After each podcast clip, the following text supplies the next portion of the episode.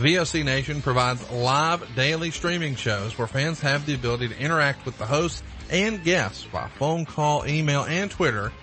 VOC Nation hosts include the legendary Ken Resnick, who you probably remember from the AWA and WWE, former WCW performer The Maestro, Wes Briscoe, who you probably remember from Impact, Brady Hicks, who you remember from Pro Wrestling Illustrated, former WWE and TNA star Shelly Martinez, and former Philly radio personality Bruce Wirt. VOC Nation's two most popular shows are Wrestling with History featuring Ken Resnick and Bruce Wirt, streaming live on Wednesday nights at 9.30 Eastern, and of course In the Room featuring Pro Wrestling Illustrated's Brady Hicks and WCW alum The Maestro. And by the way, both of these shows take callers live during the show. What are you waiting for? Go listen live right now at VOCNation.com and subscribe to all of our podcasts by searching for VOC Nation Radio Network on your favorite podcast app. Oh, and follow them on Twitter too, at VOC Nation.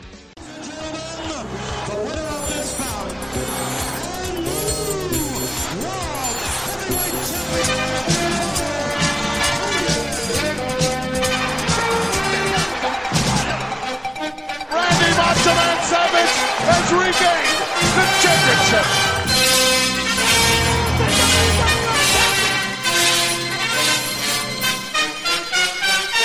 This right here is the future of wrestling. VOC Nation Radio Network, Wrestling with History, the voice of choice, Bruce Wirt, Killer Ken Resnick, and we're here for episode number two of our brand new format. So, those of you who are new to Wrestling with History, we are going back to starting with the year 1983 and covering in long form wrestling through what we consider to be the golden era. So, I'm Bruce Wirt, the voice of choice, and I have uh, former AWA, WWF, LPWA, Steel Domain Wrestling, Roller Derby, and a whole bunch of other things he's done. Mr. Killer Ken Resnick, what's happening, Ken? Well, first off, it was roller jam. I'm not that old where I was still where I was doing roller derby. Uh, I just want to clarify that. But boy, I tell you what, I, I, I am really glad we're talking wrestling because I know you living outside of Philadelphia and me living in Minnesota, we sure as heck don't want to talk about football. Oh, what a terrible week for sports! oh, and baseball too. I'm I'm just disheartened right now as a Philadelphia sports fan, a lifelong Philadelphia fan. Just just a tough week, Ken, and. Uh, how can you be disheartened? The Twins clinched the playoffs. What, I, I don't understand. What's the problem? Well, as I sit here, so I watch every year. So for the last like four years, the Phillies drop out of the race in September, and this year we've uh, went right down to the last week where they've decided to fall apart. Uh, they are they are as we record on uh, Tuesday night. They are leading the Nationals by a run, the woeful Washington Nationals by a run in uh, the eighth inning. So we're in extra innings in game two of a doubleheader. Doesn't that sound weird? The eighth inning being extra innings. Yeah, um, it's like I was talking to a good friend of mine the other day that obviously, you know, with this pandemic, all the sports had to, you know, make huge changes, shorten the season, do a lot of things. But to me, the miss, the most disheartening thing was well, they they had to shorten the seasons. You know, the NBA, the NHL, the WNBA, the MLS, they didn't change the game. Right. The game was the same. The right. number played, everything else. But you know, yeah, we're playing seven inning double headers. Uh, we're going to be like Little League. We're going to start if we go into extra innings. We're going to have a guy right on second base. It, it's like, I mean, it's a national pastime.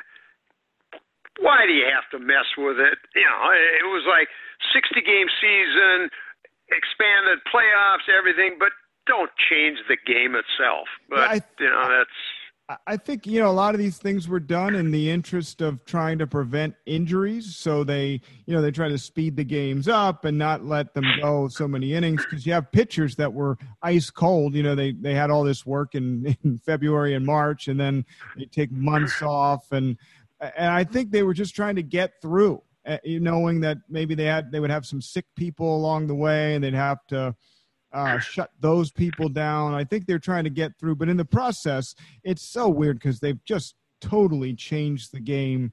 And you think about all these seven inning double headers, what could have happened in the eighth and the ninth inning, and this the rule about starting a guy on second base. So I mean, we can go on and on and on, Ken. Uh, but I don't know if people want to hear us talk about sports. They probably are tuning in to hear us talk about their favorite period of professional wrestling, which is uh, the middle 1980s. They you started in '83, which is why we started our coverage then, and we're just taking people on a journey and giving them an inside look from your perspective. And I think it's something that's unique.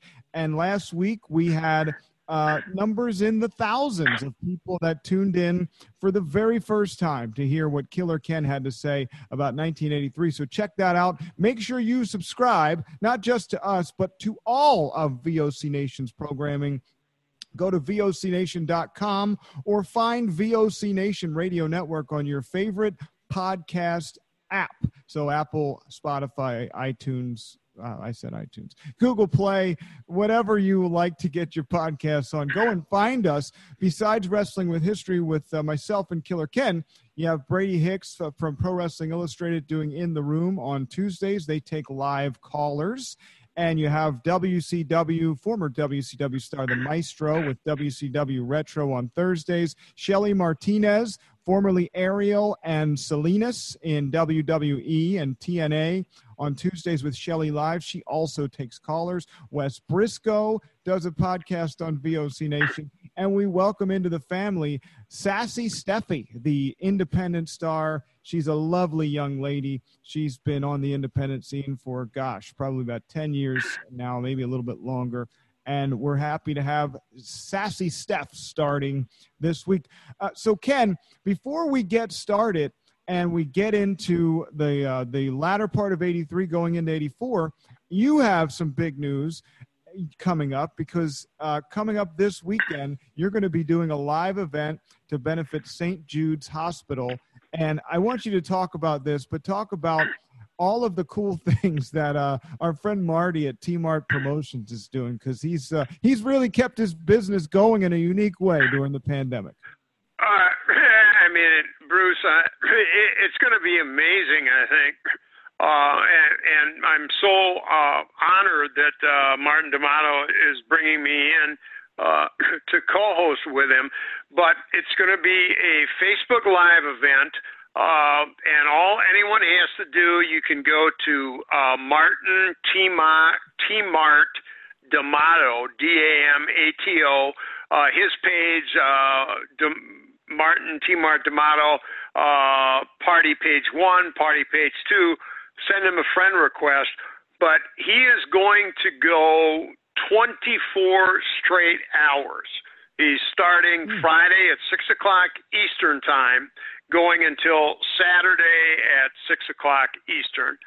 Um, and he is donating 25% of all the proceeds for signed pictures, items auctioned, everything to St. Jude's Children's Hospital, which is just such a a, a fabulous facility where if your child is being treated there, you you never get a bill. Mm. they they they fly people in. Uh, it, it's just fabulous. But what's amazing, um, not that I'm amazing, but along with you are amazing, me, Ken. You are amazing. Martin, Martin is also bringing in. We're all going to be on Facebook Live with him. Ted DiBiase, the Million Dollar Man. Steve Keirn, who you know most people know from either the Fabulous Ones or as Skinner in WWF, and then he was Bad Doink. Uh, and they're also bringing in Baby Doll. So we are all going to be on live. You know, it's, it's virtual. I mean, we're all going to be there in person, but it's going to be 24 hours live on Facebook will kind of all be alternating, but there's just, you know, there'll be signed pictures from anyone you want. You can get it signed how you want.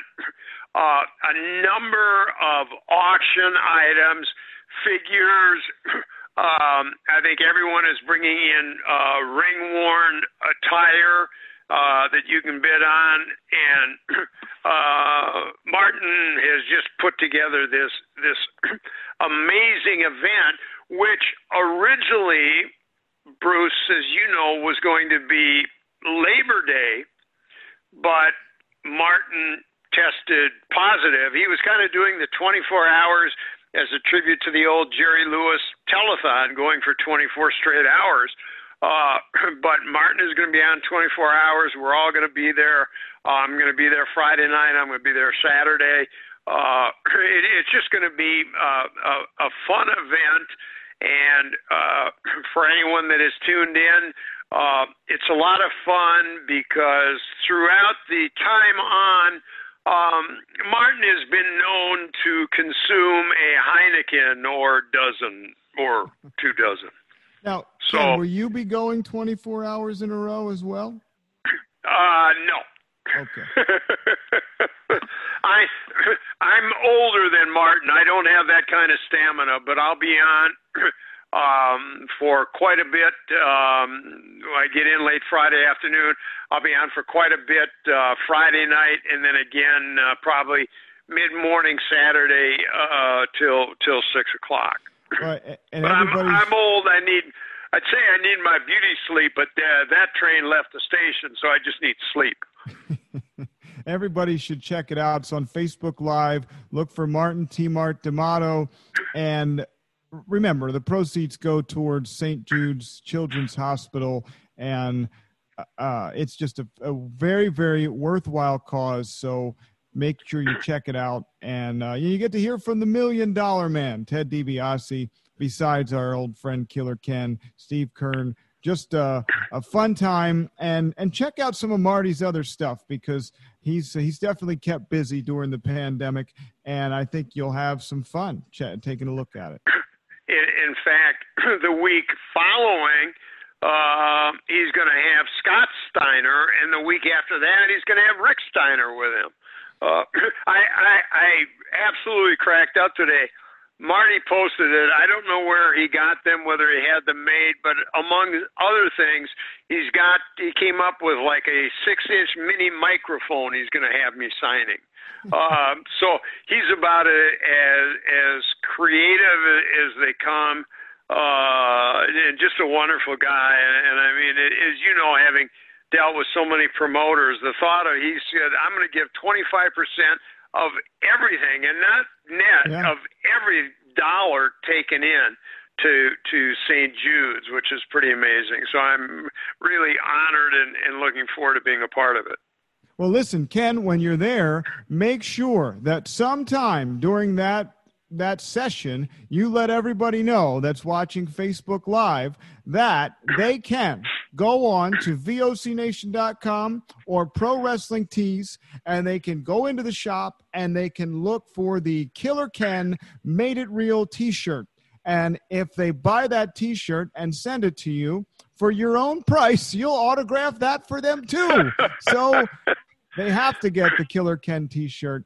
And everybody that's listening here should know that as well. Go and check out the shop at VOC Nation or on Pro Wrestling Tees. Look for VOC Nation and find the Killer Ken Made It Real t shirt because Ken, back in the 1980s, especially, you made it real.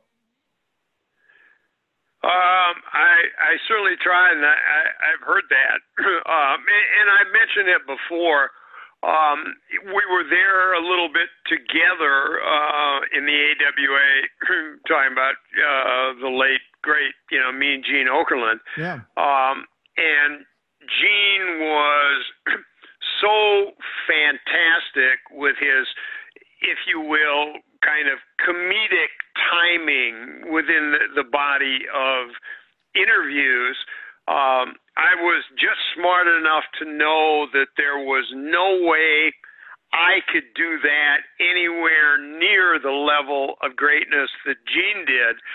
So I just kind of subconsciously said, I'm going to play this absolute legit, that it, that it, it's totally real, so even when we were doing shows together, there would be, you know, a, a marked uh, difference. Um, and you know, when Gene kind of left suddenly for WWF, so then I was the main guy. Um, some of the best advice I got was just be yourself. If you try and be someone you're not, uh, you it won't be believable. and the other great advice I got, which which I always remembered and kept in my mind throughout, you know, interview days or whatever we were doing television wise, um, was the best way to get yourself over, not only with the the boys, the talent, but the fans, is by never trying to get yourself over.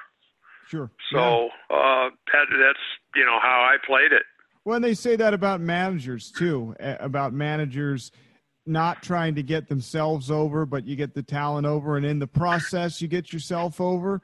So I think that that is the, it's the same thing, at least in my opinion. And who who am I? But uh, in my opinion, it's the same thing. As an announcer, you want to get the talent over, not not really make people remember you. And if you do that effectively, you'll be remembered as a good announcer. Do I have that right?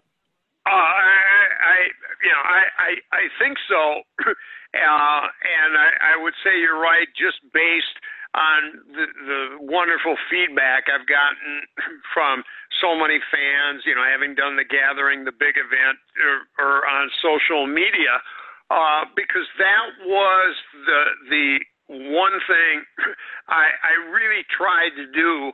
And as I look back now, maybe a, a little bit to to my detriment, but I was so conscious of never trying to either overshadow the talent or take away from the talent that I think sometimes I didn't react to things as much as I should have because I didn't want to distract the viewer from the talent.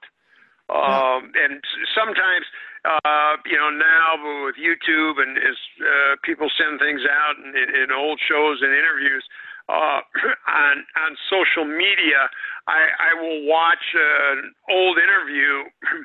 Something will take place where I say to myself now, I should have reacted more to that, but you know, it was my choice to never overreact or try and take away from the talent. Well, I want to ask you something, and and then you know this is a very important show because this is the crucial time in wrestling where you're going from the end of '83 and '84, and so much happened in pro wrestling, and and we know one of the big events that happened on January 23rd of '84. But uh, we'll get to that in just a second. I want to get to the feedback from last week's show because we got a bunch of uh, messages that came in, and I want to read some of that, but while we're on the topic about you making it real, I want to ask you we started in 83 with the, this show because that's when you started in pro wrestling. So I got to ask we know your background about getting into the business. You told that in long form if you look all the way back in the archives of the first uh, the first first version of wrestling with history when we we took calls and just a different formatted show. But we did a long form show about how you broke into the awa and and really uh, a recap of your career there. But when you got into wrestling ken in 83 did you know that wrestling was predetermined and uh, well, that's the simple question. Did you know that wrestling was predetermined? And when did you get smartened up that that things were uh, quote unquote a work? Um, you know, being of, I, I guess I want to say at least average intelligence, um, I knew it wasn't completely what it appeared to be. Right. That you know, punches were throwing and you know uh, holes you know that looked like they would be extremely painful. There wasn't a lot of pressure being uh, applied, but early on, you know, I had a pretty good idea, but I, I didn't realize it was quite a, as scripted as it was. but this was funny. You know, we would do uh, usually it was Tuesdays was our interview day in the AWA, where we and again remember in those days you did market specific interviews that you know you might do the the talk about the exact same match but you would talk about it coming up in St. Paul, and you would talk about it coming up in Winnipeg, and you talk about it coming up in Denver, and you so you did interview after interview. and and the way it was set up, you know, we were in the studio of a television station, uh, and if people don't know, there was you know like a, a, a huge kind of uh, set that you know behind me was a, a large piece of wood that was just straight and that had that big red white and blue AWA logo. And then it kind of jetted out uh, to the sides at about a, a 45 degree angle. Uh, so you know you didn't see anything but but the the stage uh, and the backdrop. Well sometimes I'd be doing an interview, you know, with you know a, a wrestler wasn't going well, and and Verne or or Greg would say, "Stop, we got to do this over," uh, or they'd want to talk about something, and then it would be like, you know. Uh, Verne would go like behind one side, even if you know, with one of the heels, would kind of go behind the set from one side, and then the wrestler and and maybe his opponent would would kind of go in from the other side, and they'd be back there talking about it. Then they'd come out again for different different sides and act like it had never happened. That you know, and, and I'm sitting there saying to myself, and you know, knowing what it was, you know, I was still a new guy, but I'm thinking, really, you think I'm that dumb? Uh, but that's kind of the way they they played it. But you know, it was the the the kayfabe era, and you kind of had to pay your dues and and get accepted into the club. And uh, we were getting ready. Uh, it was one of my first trips. In fact, it may have been up to uh, Winnipeg. Uh, but at uh, TV, uh, Verne had said, "Oh, when we get back next week, uh, I'm going to take you out to the camp and just show you some different holds, so you you'll understand, you know, kind of the pressure points and things oh, that boy. I think that'll really help you in your play-by-play."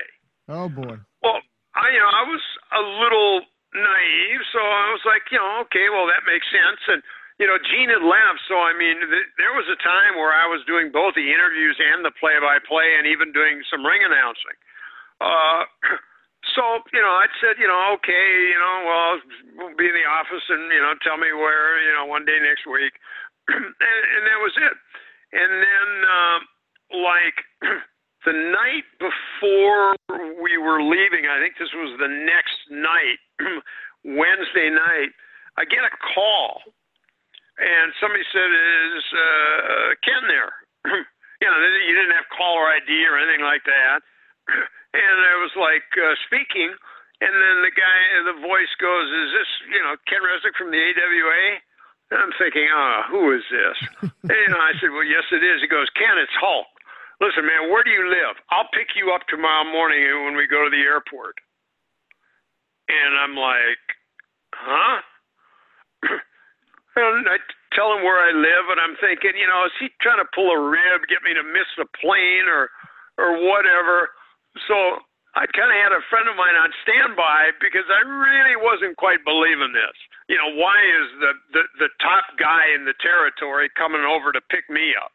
Right. And sure enough, I walk out, and here's the uh, dark blue Lincoln Continental town car and, you know, I get in and Hulk says, listen, you know, all this shit is fake. Whoop, you know, excuse me. Uh, well, it's a podcast, but he said, you know, all this stuff is fake, right? All Verne wants to do is take you out to that camp, stretch the hell out of you, hurt you, making you think this is believable. The that Stu this Hart is real. treatment. The Stu Hart Whatever, treatment. exactly. So it was Hulk that said, whatever you do, don't go out there. And then we talked a little bit more, you know, on, on the way. So it was actually Hulk Hogan, and I don't even know if, if Terry remembers it, but it was Hulk that, that smartened me up because, you know, obviously he liked me, and he the idea of Verne and Greg taking me out and trying to, you know, hurt me or stretch me a little bit, he just wasn't buying into. So wow. it was actually Hulk Hogan uh, that smartened me up. I, I mean, I had a pretty good idea, uh, and then once it became obvious working in the office, you know, then I was able to to to have in-depth conversations, and I mean, I I still marvel at you know how lucky was I to be able to to talk about and, and learn the psychology of the business between you know high spots and false finishes and everything else from the likes of you know Bobby Heenan, Nick Bockwinkel, Blackjack Lanza, the Crusher, the Mad Dog. You know, I, I mean, it, it was you know, um, I, I I couldn't soak up enough. But uh, to answer your original question, it was Hulk Hogan that actually smartened me up because he didn't want to see me get hurt. Well, that's uh, that is noble. So there's all the Hulk Hogan haters out there that think he's a terrible guy. Hulk Hogan saved our buddy Ken Resnick from a few broken bones and and some stretched uh, muscles and and tendons. Very good. Wow, that's uh, I, Ken. Was there was there a lot of people that worked on the TV show? You know, not the talent, but other interviewers, broadcasters, and um, you know, just people around the product that never got smartened up, and they they might have thought it was it was actually legit. Well, I, I mean, if you're at all around it or around the locker rooms, I, I mean, it, it was pretty obvious that you know all was not exactly as it appeared to be. But I, I don't know. Um, that you know they were smart enough to the degree where they knew it was you know predetermined and high spots and false finishes and all of that was worked out uh, ahead of time. Um, I think in a lot of instances, uh, people that kind of came in were were smart enough to know that they shouldn't ask or say anything. But you know, it's it, it, it's pretty difficult. like I was used to laugh at the St. Paul Civic Center because there were always some people, you know, backstage, but but not in the locker rooms. Well, there was like a huge locker room, but there was two entrances, so the heels would you know come in and out of one, the baby faces would come in and out of the other, you know, entrance, but it was the same locker room. So, uh, but I, I I would surmise that a lot of people didn't you know understand that or you know the, you know the specifics of the business but um, you know, even as you know, Bruce, it's, it's pretty hard to be around it for any period of time and not kind of figure it out. Well, right, especially as you said, when you you start to see the same guys doing the same interviews just for a different yeah. town, uh, you know that that something something just doesn't add up. All right, so last last week we talked uh, a lot about 1983. We talked a lot about the AWA, your time there, and we kind of led up to the point when Hulk Hogan started to ask.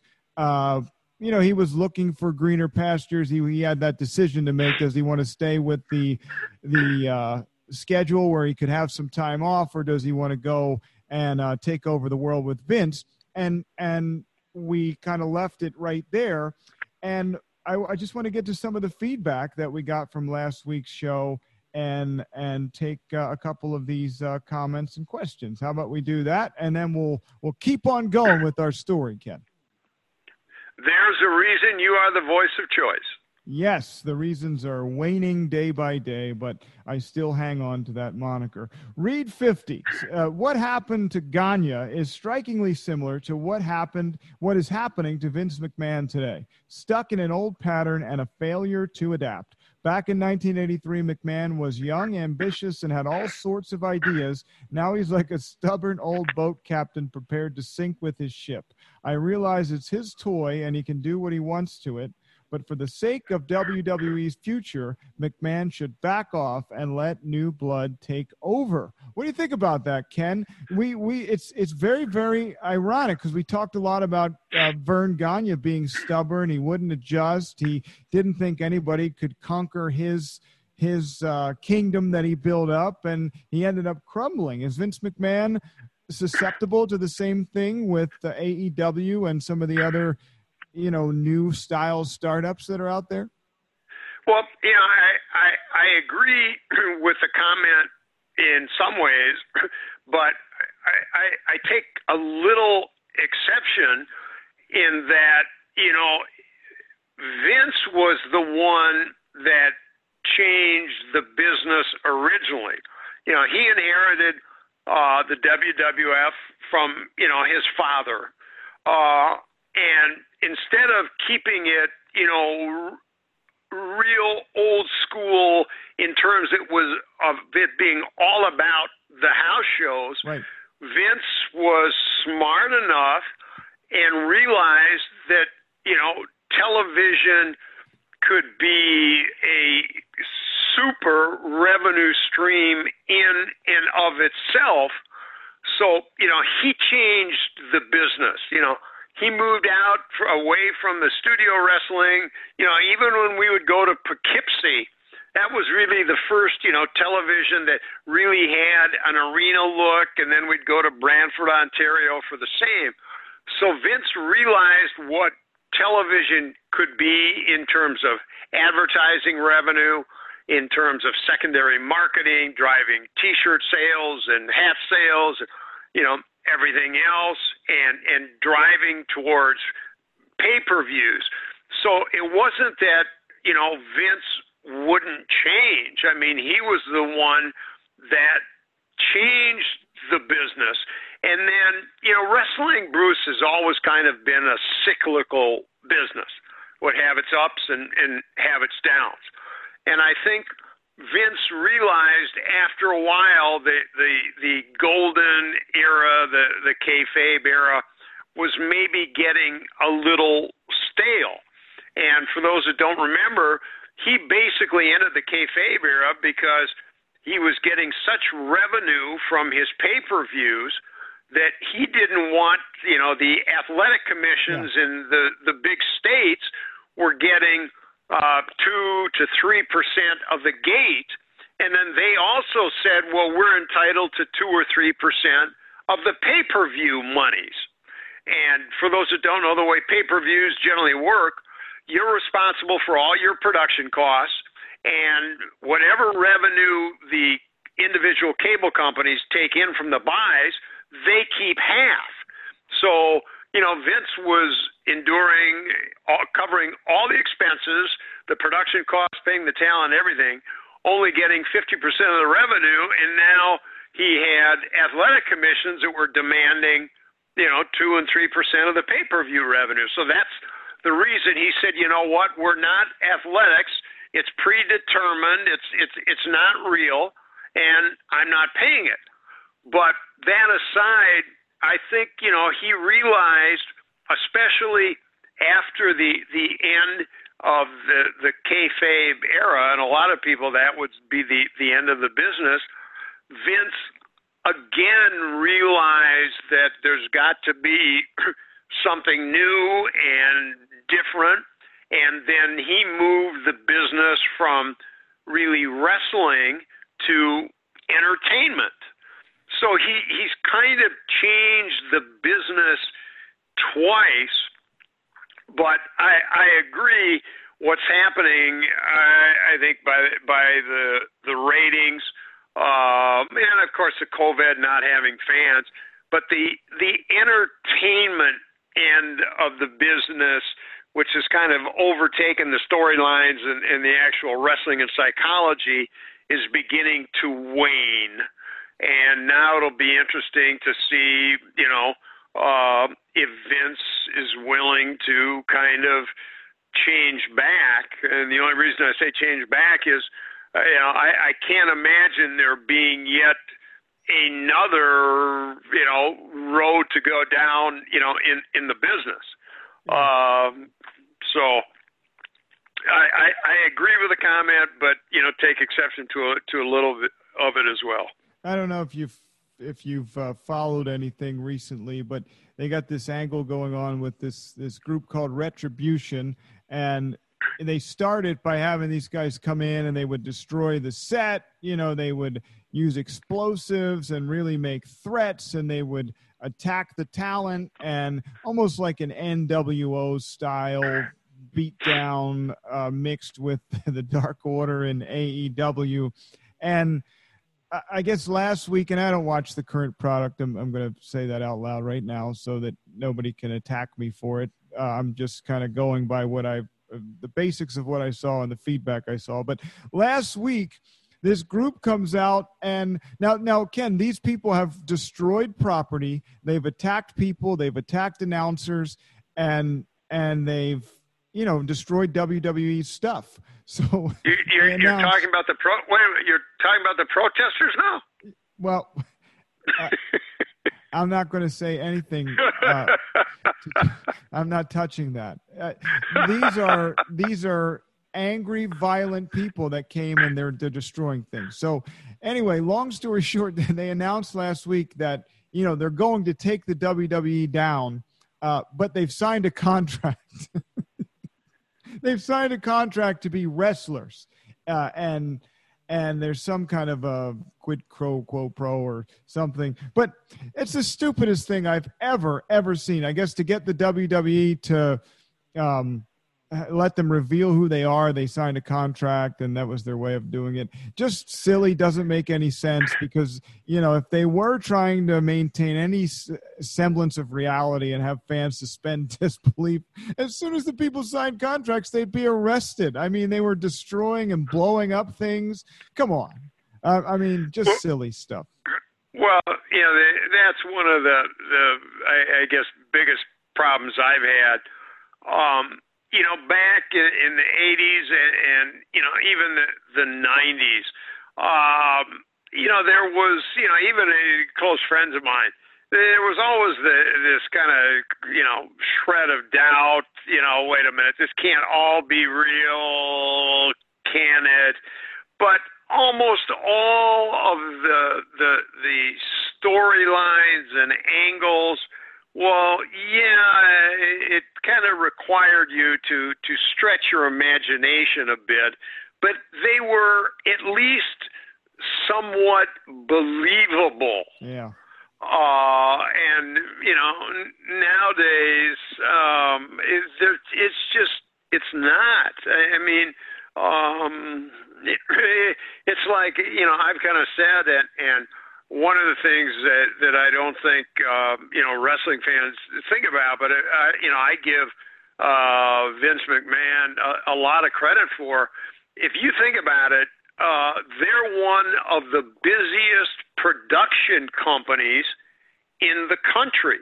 When you think about you know uh, Raw, NXT, SmackDown, and all the other shows that they produce for the WWE network, to me, you know, I've kind of summed it up that they're really not in the wrestling business anymore.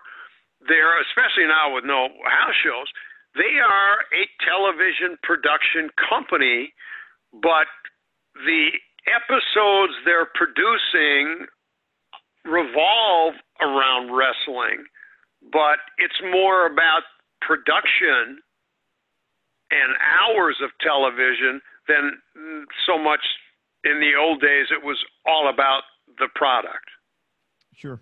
Yeah it's it is it's not it's not about matches and and and the the stars of the matches and putting together a card. It is it's an episodic television show but I think even when you're watching a good TV show, Ken, you kind of lose yourself in the show and you you want to believe that it's real. And I don't. I just. I mean, this is my personal opinion. I don't think the WWE is doing a good job at, at that. I think you can criticize AEW all you want. I don't think they've been perfect, but not not even close. But I think they've done a better job lately of putting on a more compelling product that wrestling fans can get behind. Uh, well, we we talked about it a couple weeks ago. Um, you know, I, I watched uh, AEW. The the first couple shows were great. Then it kind of tailed off. Um, I caught it again uh, a, a few weeks ago, and, and it was a pretty good wrestling show. I watched, you know, uh, almost all of it. The the one thing that I, I, I think it's sad, and, and this is not a criticism of AEW or WWF or WWE. I'm still used to the WWF, but it they are after so much, if you will, instant gratification. And while the athleticism compared to the 80s and 90s uh, today is is far superior, it's like high spot after high spot after high spot after high spot, where even watching on television as a fan, you don't really get a moment to digest and appreciate what you just saw because there's another one and it's like the old style psychology of the matches where you know the the talent would would put things together to get the the crowd emotionally involved even before the pandemic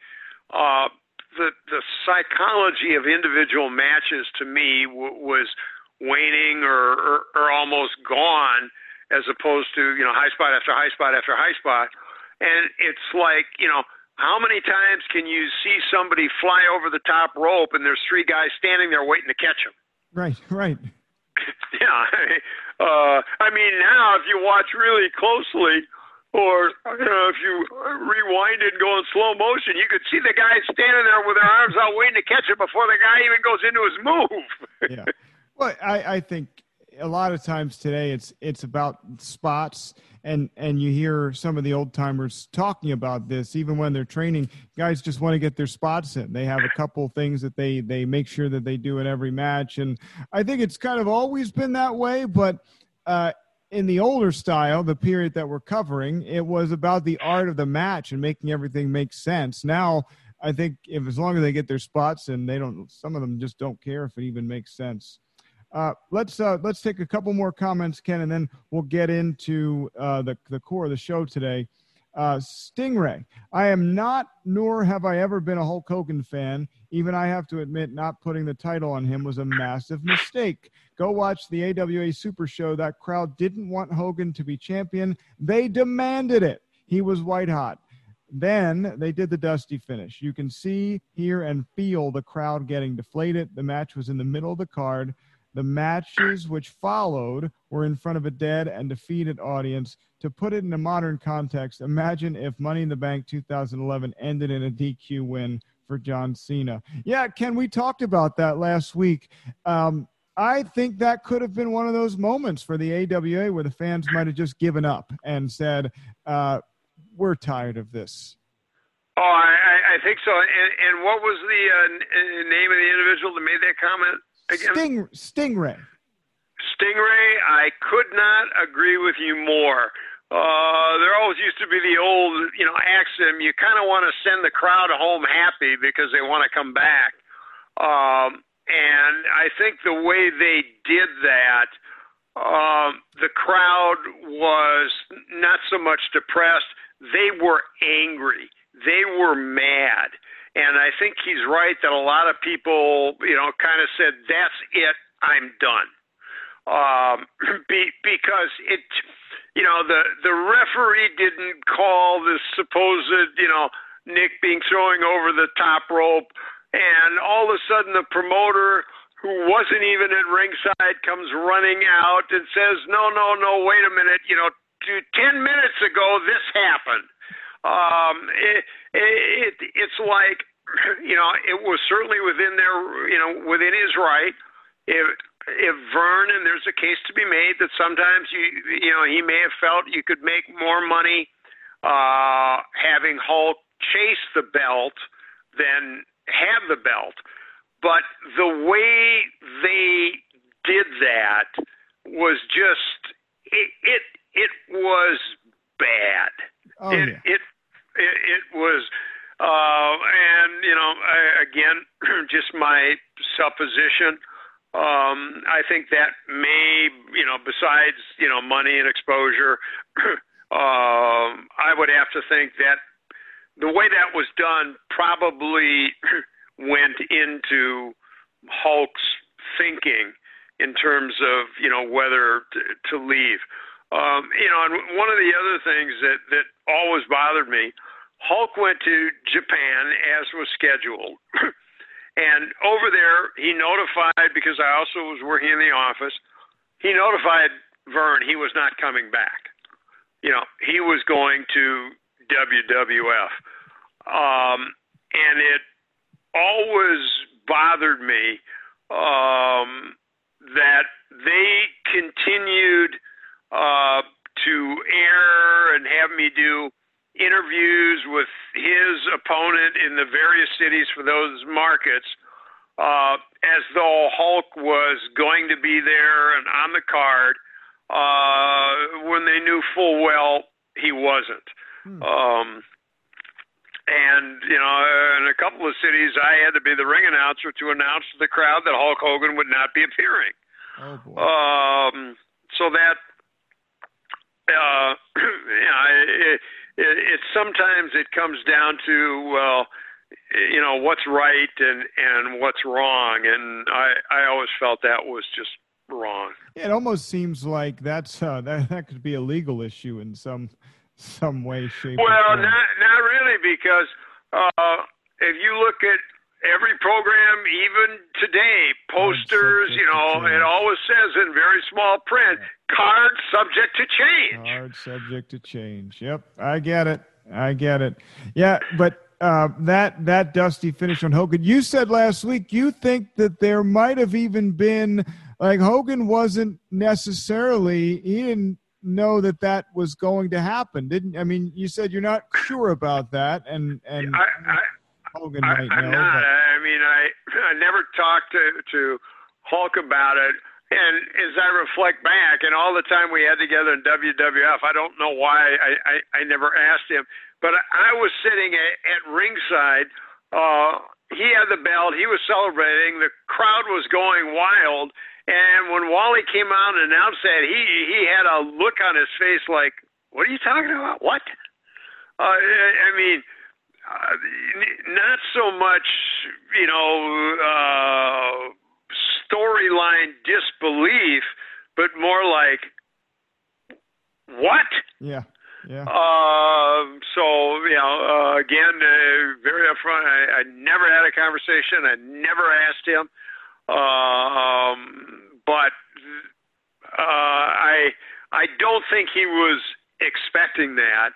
Um, and again, as you talked about, you, kind of have to wonder um, why you would do that to, you know, anger the crowd, uh, you know, so much. I mean, if you if you didn't want to put the title on him, there were about you know a hundred other ways you could kind of screw him out of it, other than you know giving the crowd this you know unbelievable emotional high and adrenaline rush, only to you know take it back, you know about you know something that that happened 10 minutes ago in the match which during the match you know nobody even you know screamed about. Uh and i mean even you know bobby at, at ringside he, he wasn't screaming about he should be disqualified because he threw him over the top rope the match just kept going right. um so yeah that's uh that's one i don't know Let's uh, let's do uh, one or two more, and then we'll get into uh, the core of the show this week. Let's see. I'm just sifting through. So oh okay, come on our, our listeners are so important instead of one or two let's do two or three okay. Jason S. from Brooklyn. Uh, of course, no AWA show would be complete without the legend himself, Verne Gagne, in the main event. Even at this stage of his career, Verne, Bill Watts, Fritz von Erich, even Dusty Rhodes, all were guilty of this. Did Verne? Uh, I mean, he was he was pretty up there in years back in '83. Was Verne in the main event um, most nights? Yeah, a lot of time. I mean, there were a lot of nights he he didn't wrestle, but one of the great lines of all time and one of the best laughs I've ever had. I can't remember, you know, what show it was, but I remember sitting in the locker room. I was talking to Nick but before the matches, and Nick looks over at me and he goes, "Well, did you ever think you'd see the day when a 50 year old trying to beat up a 60 year old would be on top?" Oh, boy. I mean, anybody that knows Nick, that that was typically Nick. But God, I remember I was laughing so hard. But he, that was the main event: a fifty-year-old trying to beat up a sixty-year-old. oh boy, nameless, nameless says, I miss the AWA pre 1987 or so. Booking for the Salt Lake City market was great. They had monthly shows at the Salt Palace and would sell out once or twice a year. I remember a three match series between Rick Martel and Nick Bockwinkel that had the whole crowd cheering for Rick not to jump off the top rope, even though in the match it wasn't a DQ. Too bad Verne couldn't handle the business end. Yeah. Uh, the AWA, and we talked about this last week, Ken. The star power was just amazing, and if he if he could adjust and get his hands on what the business was going to evolve in in the 80s, I, I think they they would be in the position that the WWF is in today. Who knows? I I, I, I don't disagree. And, and one of the things that, that sometimes gets lost, yes, the AWA had star power, but as Nameless referenced, they also had incredible matches. You know, you can have star power and a not very good match, but the the training and a lot of that, you know, is uh, you know through Verne. Uh, but besides star power, they had some incredible incredible matches. I mean, uh, when they went around the horn, Rick Martel and Nick Bockwinkel, I, I mean, that was as good as as you'd find, you know, anywhere. And I think a lot of that, and again, that the credit kind of uh, goes to Verne, where even the big stars – even when they would go to smaller markets, Verne set the tone. The stars never mailed it in. I mean, they put out, and their whole focus was to deliver a great match that the crowd would be invested in. So not only did they have star power, but they had some pretty memorable matches between the ropes. All right, final comment from Bain. he says nobody ever asks Ken about his killer dance moves in the Wrestle Rock Rumble video. And Ken, I think we should save that one for when we get to 1986. Isn't that isn't that only appropriate? Um, I think we should save that for 2029. There we go. There we go. Ken, let's do this. Let's take a quick break. We'll uh, run some commercials and we'll come back on the other side and we'll transition from 83 into 84 and then obviously next week we'll, we'll really get into 1984 uh, tremendously, but we wanted to get a lot of good comments. We want you to keep those coming in. Either tweet us at VOC Nation. Uh, I also see the comments. So when we've gotten great coverage of this show from 411 Mania, from WrestleZone, uh, I don't want to leave anybody out. PW Insider. A lot of the, the wrestling websites have really taken to this show and covering us. We appreciate it. You can leave your comments on those sites, and we kind of look through the comment boards. Uh, right up there on VOC Nation. You can leave a comment. There's all kinds of ways to interact. You can even use old school email and send an email to bruce at vocnation.com. So we'll take a quick break. We'll come back on the other side with 1983 transitioning in 84. There was a very big event that happened down south in the NWA, and we'll talk about that. This is Wrestling with History worldwide in the VOC Nation Radio Network. This is the Slickster, the Doctor of Style, and you're listening to VOC Nation. Check out In the Room every Tuesday night at 9. Listen in. Pro Wrestling Illustrated's Brady Hicks, former WCW star Stro Maestro, Kathie Fitz, Matt Grimm. And you and Ray are there too, right, Ray? We sure are, and we've got great guests like Lex Luger, AJ Styles, Haku, and more. It's a heck of a party. Plus, I didn't get thrown off uh, buildings. And didn't get Uh, pregnant. I didn't get pregnant either. Sometimes I think it gets so ridiculous. We were getting into like snuff film territory there. In the Room. 9 p.m. Eastern on VOC Nation. Wrestling with History, the voice of choice, and Killer Ken Resnick. When I die, they're going to open me up and find about 2,000 undigested Northwest Airline cheese omelets. Mr. Chris Cruz, what's going on? Jesus, how did I get roped into this? General Adnan went to school with Saddam Hussein. He cried, I cried, he cried, and we're good friends. Adnan lost a lot of family in the Iraqi war. Everybody loves Granny. Wow. Yeah, see, a lot of people don't know that. Yes, Killer, you guys are busting me up. Catch Wrestling with History with Ken Resnick and I live on VOCNation.com Wednesday nights at 9.30 Eastern Time or listen to the podcast by searching VOC Nation Radio Network on your favorite podcast app.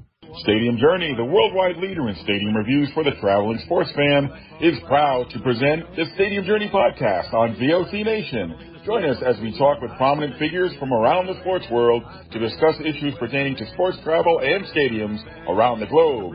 New episodes air on VOC Nation Wednesdays at 6 p.m. Join Paul Baker, Dave Cotney, Mark Viquez, Dan Calachico, and guests from throughout the sports world on the Stadium Journey podcast on VOC Nation. On Wrestling with Problems, we deal with two things wrestling and problems. On the wrestling side, we cover the major feds as well as the indies. As far as problems go, we cover our problems, American problems, and world problems. Sometimes the problems are even related to wrestling. Every week, comedian King David Lane and wrestler promoter Chris Best discuss the best and especially the worst in the world of wrestling with a heaping dose of comedy. Check us out live on VOCNation.com or on iTunes, Stitcher, or wherever you get your podcasts. Each and every Thursday night, check it out. WCW star Stro Maestro takes you on a journey. It's WCW Retro. Talking old school match of the week, talking dream matches, taking your calls and looking back on an incredible career of acting, entertaining, and wrestling. Check it out. VOCNation.com. WCW Retro. Be sure to call in Thursday nights, 9 Eastern, on the VOC Nation Radio Network. Yo, this is Jerry Sags of the Nasty Boys. Yeah, Brian Knobbs here. You get ready get nasty? Well, listen to the VOC Nation, baby, because it's about to get nasty all around and up in this mother. Get ready. Nasty Sensation is coming at you. The worldwide leader in entertainment. This is the VOC Nation Radio Network. VOC Nation Radio Network, Wrestling with History. Having a great time this week. Killer Ken Resnick, the voice of choice, Bruce Wirt. And we're talking about the transition from 83 into 84 and covering some of your feedback from last week. And uh, we got a lot of it. Keep it coming. Again, we're here every, this show drops every Wednesday uh, on on a on a week where Ken's traveling, like Ken's going to do the St. Jude's charity show with uh, T Mart Promotions in New York this week, so he'll be traveling over the weekend. So on those kind of weeks, we might drop it on Thursday, but generally, if you subscribe to VOC Nation Radio Network, you'll get this show either Wednesday or Thursday. I want to remind you if you're tuning in and you you didn't listen to the we had wrestling with history in a different form where Ken and I took calls and we had a bunch of guests. Lots of great content. So check out some of the archives uh, and um, and some interviews that we did with uh, Adnan Al Tito Santana, Danny Davis. There's a lot of great stuff. So go back and check that out.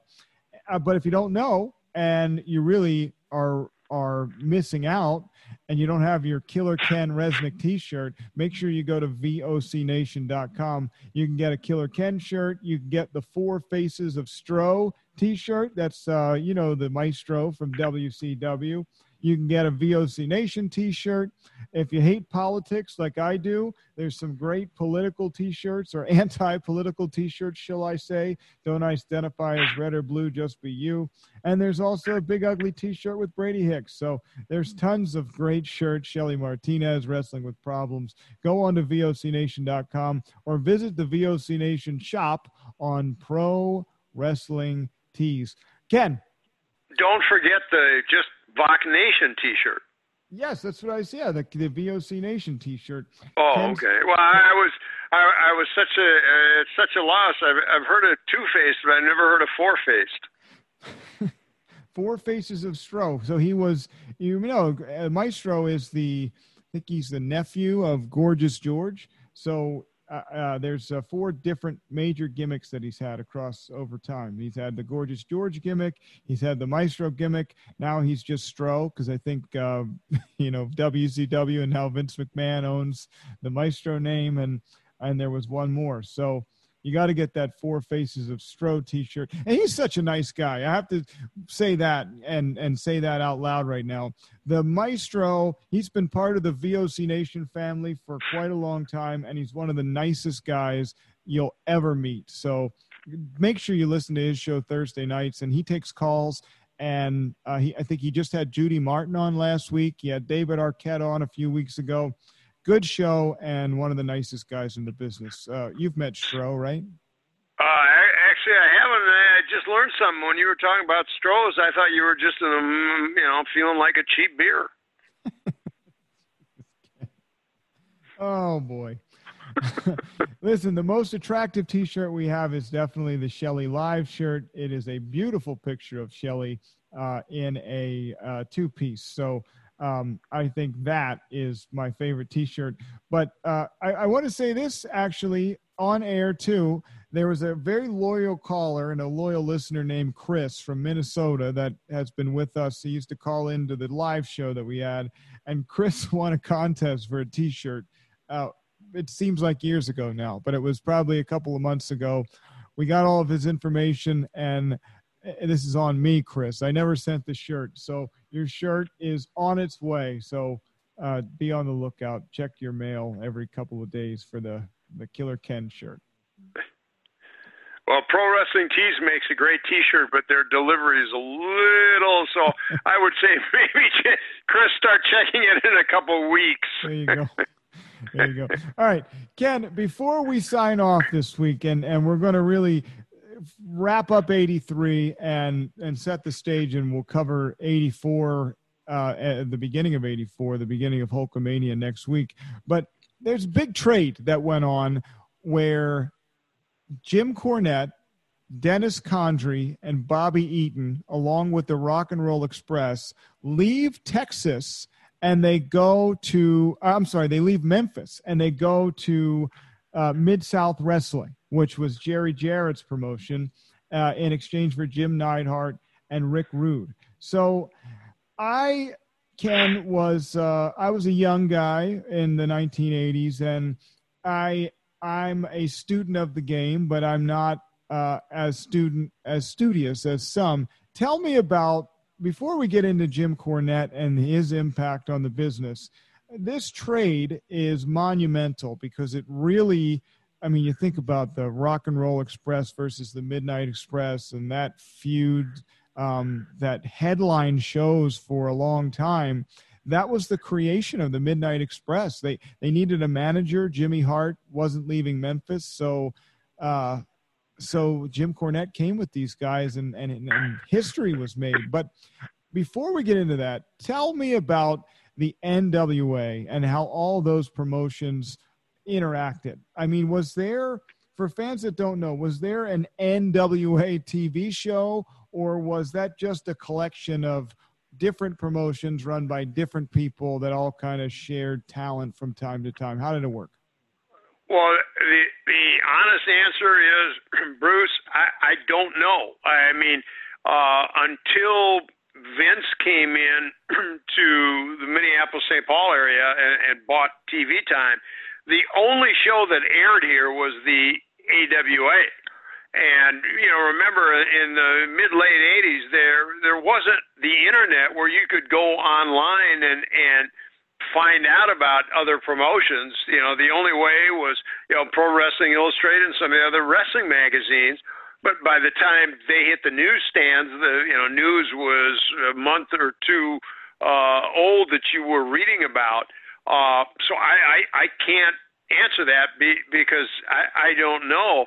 Uh, but I mean, think about this for a second when you talk about that trade. Uh, and you know, Jim Neidhart and, and Rick Rude, you know, both went on to to great stardom. Uh, but trading, you know, Jim Cornette, the Midnight Express, and the Rock and Roll Express.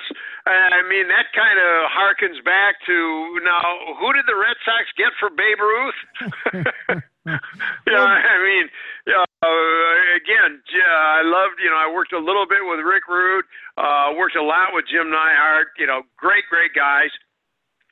Uh, but boy, I, I mean, Midnight Express and Rock and Roll Express are, you know, literally, I mean, tag team royalty.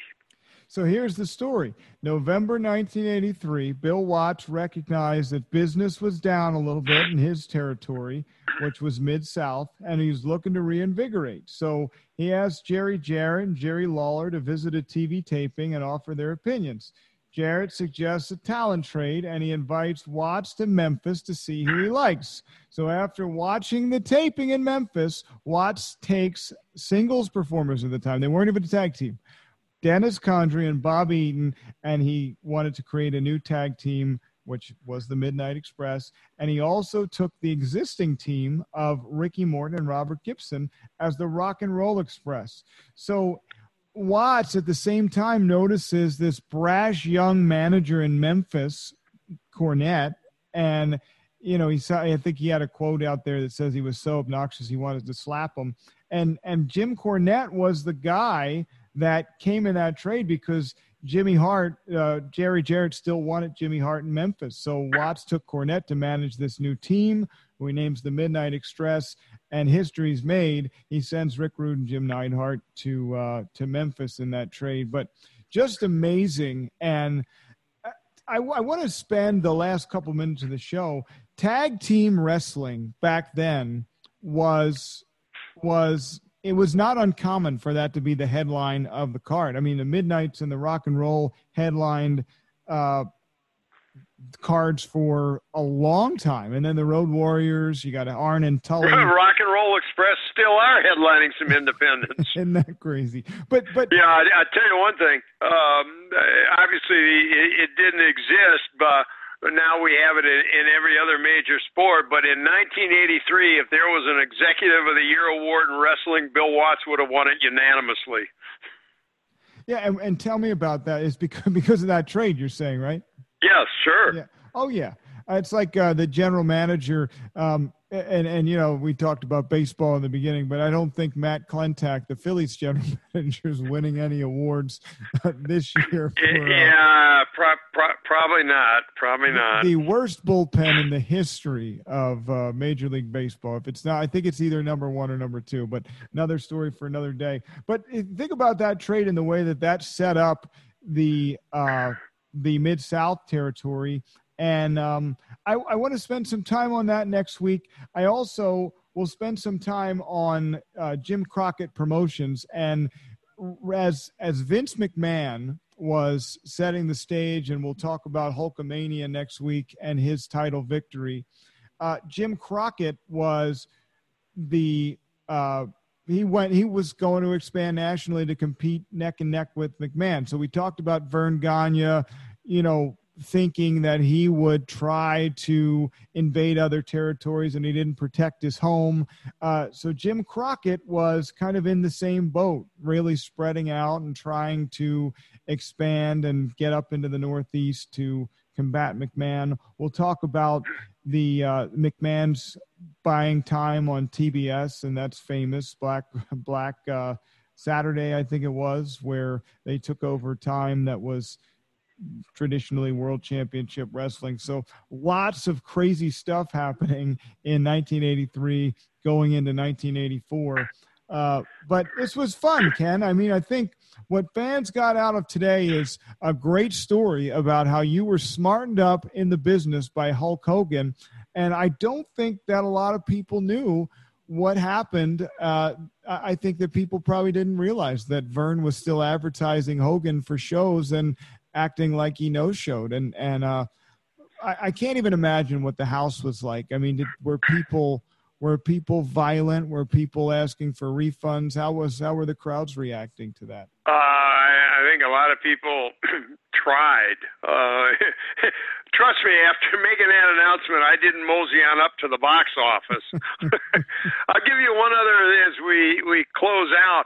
Uh, uh, I don't know that uh, very many people uh, know this, but you, you mentioned early on in the intro uh, when I was doing Roller Jam.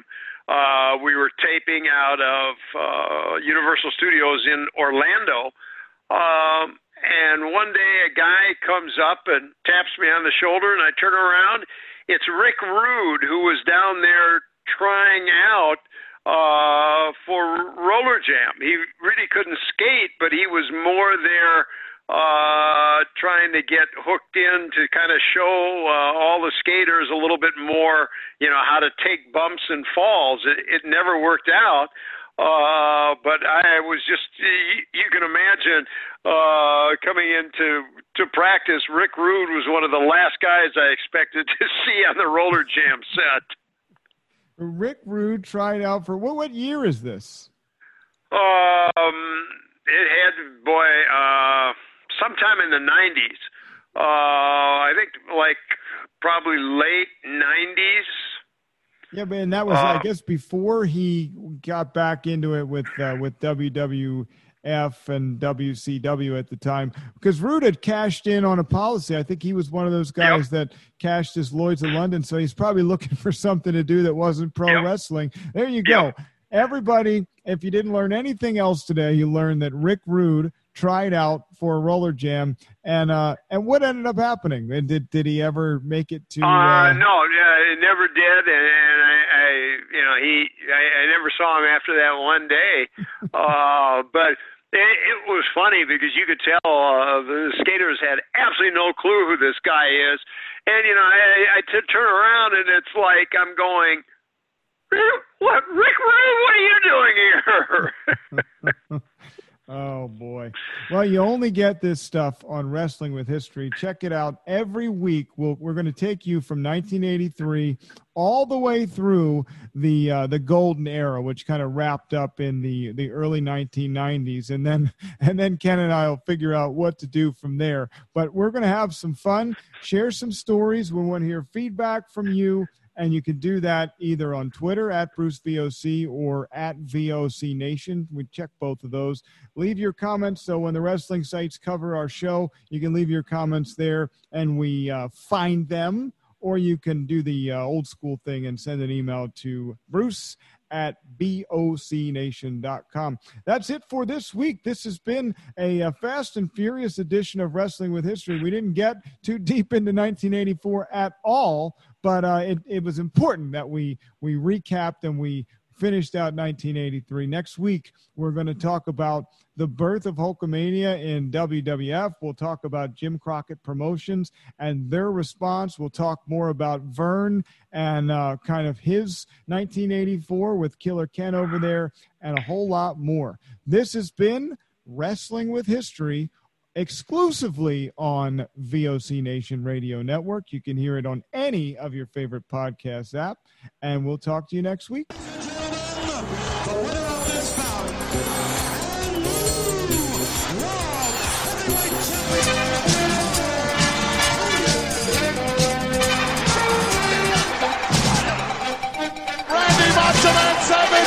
Has regained the championship.